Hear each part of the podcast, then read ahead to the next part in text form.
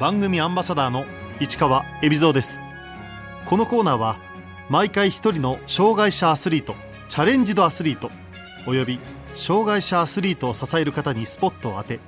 スポーツに対する取り組み苦労喜びなどを伺います。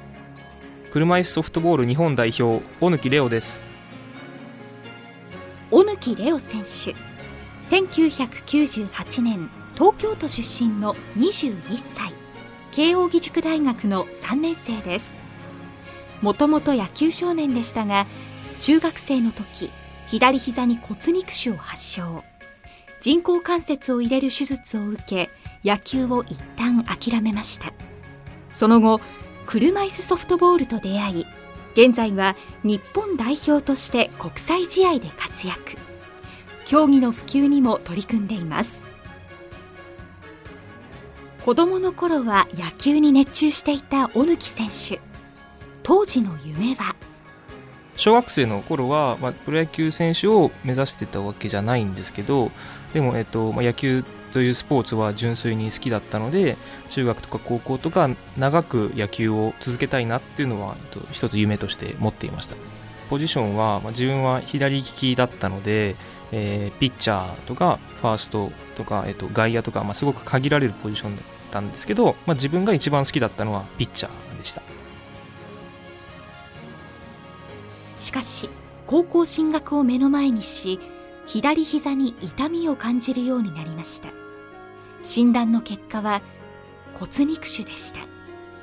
中学の部活を引退した後3年生の時に日常生活とか運動で走ったりする時に左膝が痛いなっていうのが少しあって病院に行ったら膝に腫瘍があって、まあ、手術もしなきゃいけないし、えっと、投薬の治療もしなきゃいけないっていう、えっと、風に最初、まあ、お医者さんの方から知らされたんですけど、まあ、その当時の自分にはあまりその重要性が分かっていなかったというかあまりピンとこなかったっていうのが最初の印象ですね。膝を人工関節に入れ替えてっていう手術だということで、えっと、今まで通りに野球をしたりすることはできないだろうっていうことをお医者さんの方からお話を受けて、まあ、その時に事の重大さというか自分の病気の重さを気づかされました。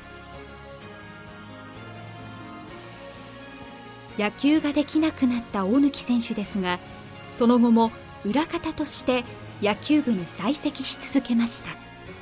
まあ、野球は好きだ気持ちは変わらなかったので軟式野球部のマネージャーという形で高校3年間を過ごしました。高校は慶応義塾高校に3年間通ってそこでマネージャーをやってました。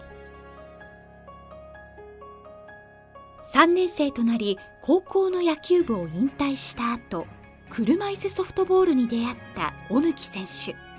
そのきっかけは？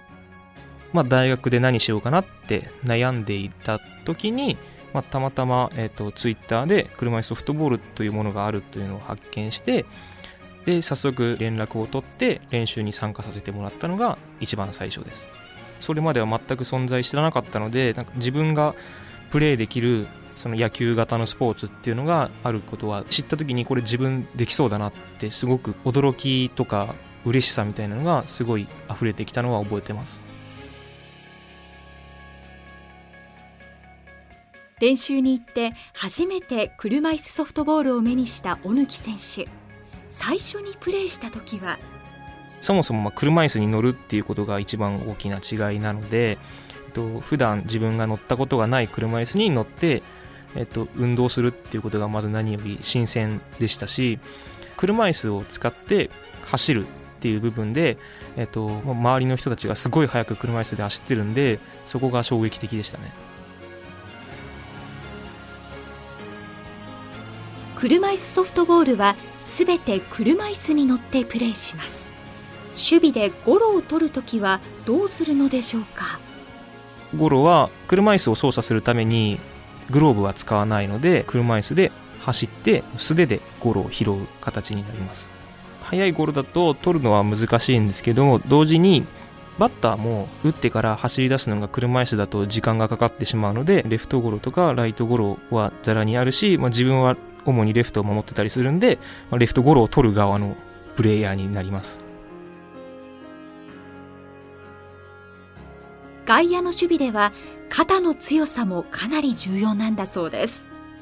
肩は結構大事で、まあ、一般的なソフトボールよりもボールが大きいので投げにくさはあるんですけれども、まあ、肩が強いプレイヤーであればレフトとかの深い位置からでもファーストでレフトゴロとかでアウトを取ることができるので、まあ、重宝されます。初めて、えーと、車椅子ソフトボールを体験した時に、まあ、こんなになんか楽しいスポーツというか自分が今までできなかった野球が自分のできる形で目の前に現れたのでこれはこのスポーツやるしかないだろうなっていうのはその一番初めに行った練習の時に思いました。車椅子ソフトボールと通常のソフトボール。大きな違いはルール上の違いとしては車椅子ソフトボールっていうのは、まあ、車椅子に乗っているスポーツなので、えっと、障害の度合いによってさまざ、まな選手がいたりするので、まあ、いろんな性別いろんな年齢の人でもプレーできるように工夫されているっていうのが、まあ、ルールとして大きな特徴です。プレイヤーは障害の度合いや年齢性別によってクラス3 2、1、クワッドの4つに分けられ、その数字が選手の持ち点となります。クワッドは0点となります。例えば自分みたいに膝にだけ障害があって、えっとまあ、歩行したりすることが可能な選手は、えっとまあ、クラス3というクラスが付けられていて合計点数がチーム10人で、えー、21点以内に収まるようにチームを構成しなければならないというルールがあって、まあ、女性はマイナス1.5点だったりとか、えっと、18歳未満の子はさらにマイナス1点することで様々な人たちが活躍できるような仕組みになってます。今車椅子ソフトボールのチームは国内にどのくらいあるんでしょうか？ローカルの大会にしか出ないチームとかもいろいろあるんですけれども、大体13チームほど今国内にチームはあります。小貫選手のチームの中での役割は？今自分は外野を守っていて、まあ、主にレフトとか、えっと、レフトセンターと呼ばれるポジションで、えっとまあ、車椅子ソフトボール10人制なので外野が4人いるのでレフトレフトセンターライトセンターライトっていう、まあ、4つのポジションに外野が分かれています。打順も10番まであって、まあ、自分はだいたい3番か4番を任されることが多いです。車椅子ソフトボールは世界でどのくらい普及しているのでしょう？世界ではまあ主にアメリカと日本ぐらいしかないのでアメリカでは40年以上歴史のあるスポーツなんですけども日本ではまだ入ってきて8年ぐらいしか経ってないスポーツなので、まあ、アメリカが今圧倒的に強い状態でそこに追いつけるように頑張って練習しているところです。初めて強豪アメリカチームと対戦したのは？初めて東京大会で日米戦を行った時に海外のチームとというかアメリカと初めて対戦しました。初めてやったのは一昨年の10月です4番ライトっていう形で、えっと、まあ、いい打順を任せてもらったんですけども、まあ、2打席回ってきて、全然ヒットが打てなくて、まあ、チームとしても、まあ、ボロ負けした試合だったので、その時にやっぱりアメリカを倒したい、もっと近づいていきたいという気持ちがすごく芽生えました。去年の8月、小貫選手は初めて国際遠征を経験しました。毎年アメリカではワールドシリーズというのが行われていて、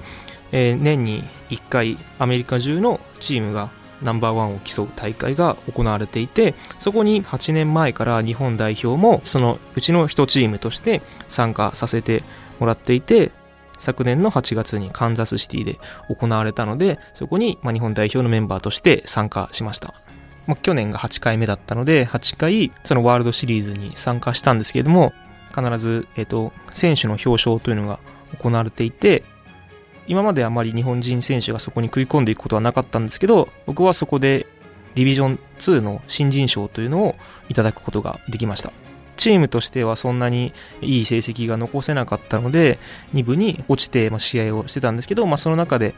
個人としての部分にはなるんですけど自分の力がアメリカに通用するなっていうのはその時に思いました。パワーで押してくるアメリカに対し日本の秘策は？まあ野球でもスモールベースボールとかよく言われますけど、まあ単純にパワーでアメリカに勝とうとしたらそれはさすがに難しいので日本人がま得意な小技なようなものだったりとか一つ一つのプレーの正確性みたいなものでアメリカに勝てるところはたくさんあると思います。今年も8月に、えーと、カンザスシティでワールドシリーズ行われるので、えっと、自分はその前にシカゴにちょっと行って、えっと、シカゴに車椅子ソフトボールの専用のフィールドがあってそこでちょっと練習させてもらったりしてちょっと調整してからカンザスシティに乗り込もうと思っています。日本代表としてそのワールドシリーズに出場する小貫選手に抱負を伺いました。今年の日本代表っていうのは、えっとまあ、車椅子ソフトボールが日本に入ってきて8年目でま、初めて日本代表の選考会というのを行ってそこで選ばれたメンバーがアメリカ遠征に参加するので去年はディビジョン2で戦ったんですけども今年はなんとか上の一部の方でいい成績を残したいと思います。車椅子ソフトボールが将来パラリンピック種目に採用されるため必要なことは？パラリンピック種目になるためには、まあ、単純にいろんな国でこのスポーツが行われている必要があるので、まあ、今現在では、まあ、日本アメリカの主に2カ国で少しずつ普及はされてはいるんですけれども今ガーナとか韓国とかいろんな国で、えっと、ちょっとずつプレイされるようになってきているのでこれをもっと、ま世界的に広めていくことが、ま、パラリンピック種目になるためにまず必要なことになります。国内で、えっと、よりいろんな人に車椅子ソフトボールを知ってもらうための活動として、まあ、いろんなところでえっと、体験会を行って健常者の方でも、まあ、障害者の方でもどんな方でも、えっと、できるスポーツになってるんでこういうスポーツがありますということを PR していっているところです。車椅子バスケットボールのように競技普及の一環として健常者だけのチームもあるのでしょうか？車椅子ソフトボールは健常者だけではプレーできないことになっていてそもそも車椅子ソフトボールの今日本の競技人口として半数が健常者を占めている状態になるので健常者も障害者も一緒にプレーできるっていうところが車椅子ソフトボールのいいところなのでそこをいろんな人に知ってもらいたいと思っています。自分もやってみたいと興味がある場合すぐに体験することは？チームだったりとか、えっと、車椅子ソフトボール協会の方にご連絡いただければもうすぐにでも健常者の方でも障害者の方でも、まあ、貸し出しできる車椅子を用意していろんな方に体験していただきたいのでもう手ぶらで来てもすぐ体験していただけるような状況を進めています。レギュラーの選手はみんな個人で競技用の車椅子を持っています。他の競技の車椅子との違いは？車椅子バスケ用のものテニス用のものと一般の方が見たらほぼ変わらないような形になってるんですけれども他のプレイヤーと基本的には接触することがないのでそういうぶつかるの防止のバンパーがなかったりとか打席に入るときには自分みたいな両足が利くプレイヤーは足を踏ん張ってバッティングをするので足を踏ん張るためのステップなどが用意されています。障害の重さによっても使いやすいあの車椅子の形っていうのは異なってくるのでそれぞれの体に合ったものを使っています。小貫選手は普段どこで練習をしているんでしょう？練習は今、えっと、週2回第三亀戸中学校というところで練習させていただいていてやっぱりもっと練習できる環境は必要ですし、まあ、今はその中学校でナイターで練習してで、えー、と人工芝のようなフィールドで練習してるんですけれども試合はアスファルトの駐車場のようなところで行われるので車椅子ソフトボールは、ま、平らで硬い地面じゃなきゃいけないし、まあ、ソフトボールなんでそこそこ広いスペースが必要になるのでそこが、えっとまあ、練習場所を確保する上で難しいところです。小貫選手には試合の前に必ず聴く曲があります。ミセスグリーンアップルさんの「青と夏」っていう曲が好きでこれは自分が車椅子ソフトボールとは別に中学生の女子ソフトボール部のコーチをしていてその生徒たちが新入生歓迎会のビデオを作るときにこの曲使ってくださいっていうことで初めて聴いた曲だったんですけど、まあ、試合前に聴くとテンション上がってスイッチが入るような曲なのでできるだけ試合前にはこの曲を聴くようにしてます。大学生活の傍ら県上の慶應義塾中等部女子ソフトボール部でコーチもしています。基本的には中学生女子は手に負えないので技術面での私立指導だったりとかまあ普段の生活面みたいな部分も多少指導しなきゃいけない部分ではあるんですけども、まあ、そこは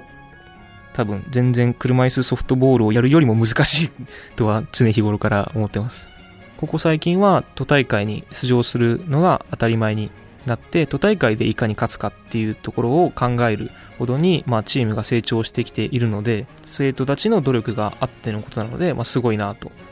思ってます病気をする前も野球少年だった小貫選手。やはり野球を見るのも大好きです。福岡ソフトバンクホークスのファンです。デスパイネ選手が好きで、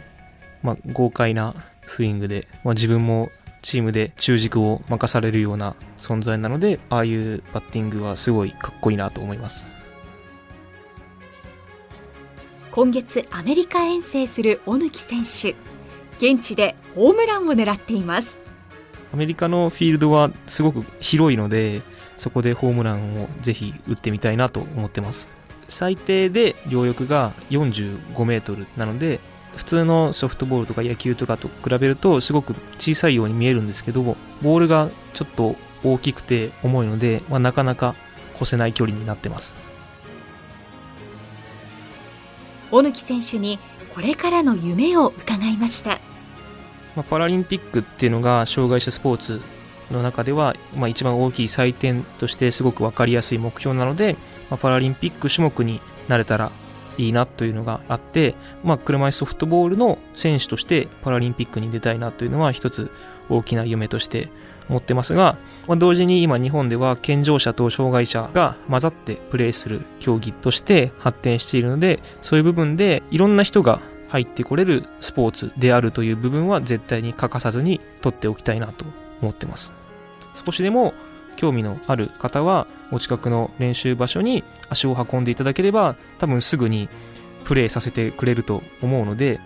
えー、東京レジェンドフェローズは第三亀戸中学校という錦糸町と亀戸駅の間にある中学校で練習してます。自分は日本車椅子ソフトボール協会関東支部のメンバーでもあるのでその SNS をご覧いただければ練習の日程などが掲載されておりますのでそちらにご連絡いただければと思います。